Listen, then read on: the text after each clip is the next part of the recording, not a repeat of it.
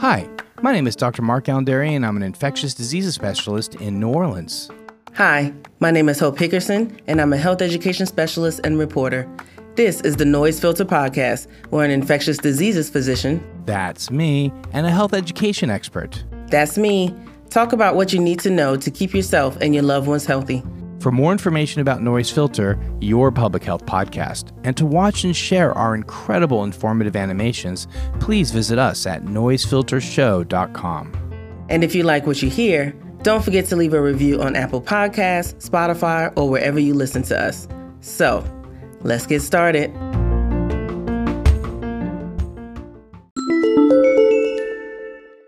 New treatments for CJD.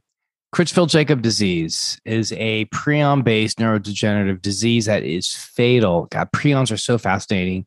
Prions are basically proteins mm-hmm. in your brain, but they're infectious. So you can't, they're not like an organism, like, you know, like a virus or parasite. So it's their own unique, that's, this is what uh, bovine spongiform encephalopathy, BSE, is also called mad cow disease. That's how you have a cow that has these prions, and then that cow then gets turned into meat, and then how that can be transferred. So it, prions are really, really fascinating. So the prion that causes Creutzfeldt-Jakob disease, also known as CJD, can be acquired through eating a cow that is infected with the bovine spongiform encephalopathy, also known as mad cow disease. Other modes of infection include transmission from contaminated medical supplies. So you can't even tell, even after they've been cleaned, Oh, the cleaning that goes, yes, the autoclaving, high temperatures that kills normal bacteria and viruses doesn't for prions. Oh my gosh. If medical supplies are contaminated with prion from an infected person, that prion can be spread to another patient. That's been documented before. Jeez. In either case, the prion changes the structure of proteins in the body, which ripples throughout the body, causing other proteins to change as well.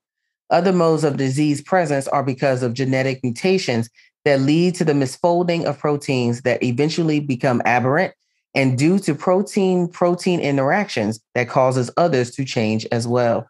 So when a prion protein touches another protein, that protein changes into the malformation because proteins are formed very uniquely. Mm-hmm. So currently, there's no treatment specifically licensed for CJD. Patients die within months of being diagnosed with the disease. So the team at the Medical Research Council Prion Unit at the University College London has developed a treatment for CJD that is showing some promising results. The new treatment is a monoclonal antibody called PRN 100.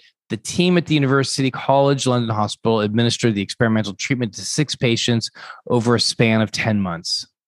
From these cases, they witnessed that patients become more stable and the treatment could successfully target the brain while being safe. The researchers regarded the findings as preliminary, but they were extremely excited with the promise of the treatment. The patients did not suffer from any side effects during the treatment course, but unfortunately, all died as a result of their condition. Despite this, PRN 100 is a very promising treatment for prion diseases. Ooh, sounds like anything is a step forward with this. My goodness. Yeah, yeah, yeah, yeah, yeah.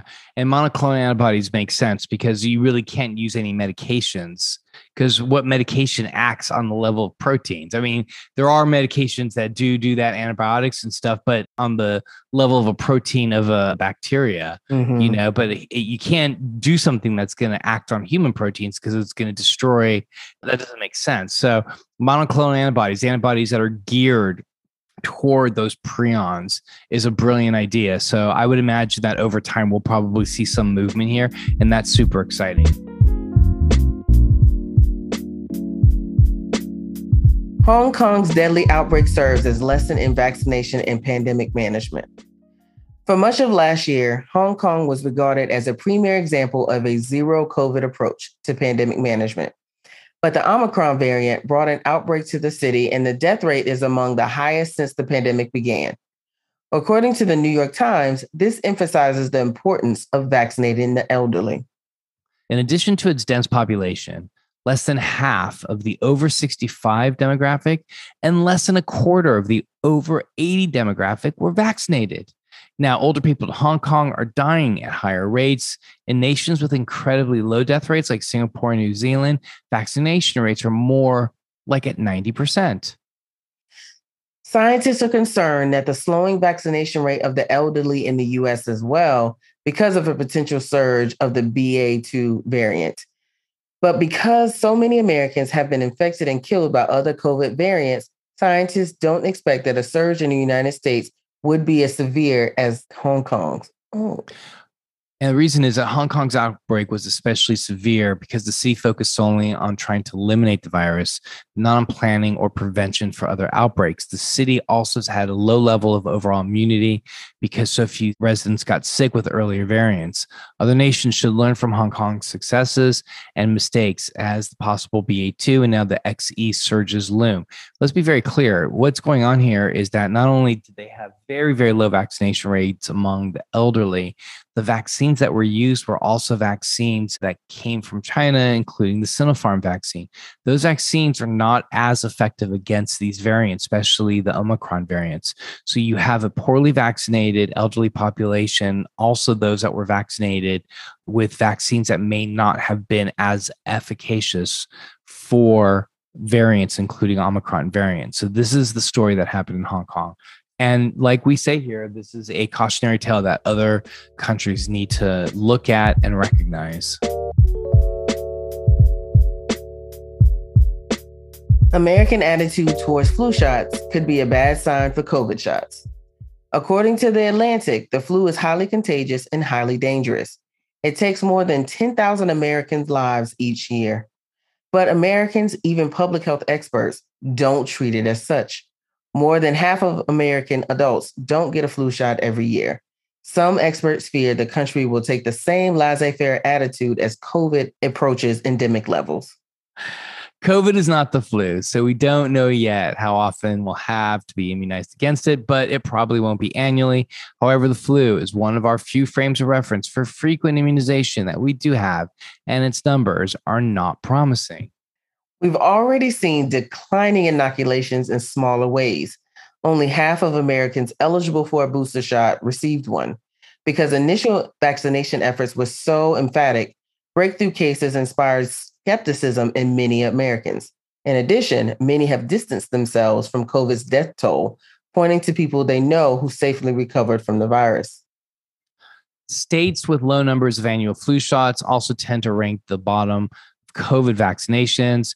There are also the same wealth and racial gaps in inoculations, which could prolong inequities brought on by the pandemic. To prevent a vicious cycle of surges and unnecessary death, public health efforts must come up with new ways to encourage COVID vaccination. This includes making shots accessible, convenient, and educating people as much as possible. I mean, that's what we do here, right? That's what we do here on Noise Filter Podcast. That's right. That is what we do here on Noise Filter Podcast. And we need our public health leaders to listen up and recognize that the old ways of doing things don't work anymore. Mm-hmm. All right. The old ways don't work. We have to get onto, and we need as much people on media to explain to people what these vaccinations are for. Otherwise, it's going to be the misinformation campaign. Remember, misinformation travels through the media sphere at six times that of real information. So, if you like what you hear, please subscribe to our podcast and share it with others. We are here to educate. Thanks for listening to Noise Filter, your public health podcast. Be sure to subscribe to the Noise Filter podcast. Follow us on social media and leave us a review letting us know your favorite part of the show. You can find me, Hope Hickerson, at hopehickerson.com. And you can find me at Dr. Mark Alain Dery or at the Dr. Dery. That's D R D E R Y. To see and share our amazing animations and find out more information about us, the show, as well as links to our social media, go to noisefiltershow.com. We are grateful to our sponsors, including Access Health Louisiana and the End the Epidemic Initiative, who are working to bring equitable health outcomes to everyone they serve. Hope, any last words? Stay well out there, folks, and continue taking steps to keep yourself and your loved ones healthy. That includes exercise, a good diet, getting adequate sleep, and seeing your healthcare providers regularly. And protect yourself and others by getting the COVID 19 vaccine and booster, wearing a mask, and social distancing wherever possible. Remember, health is a human right.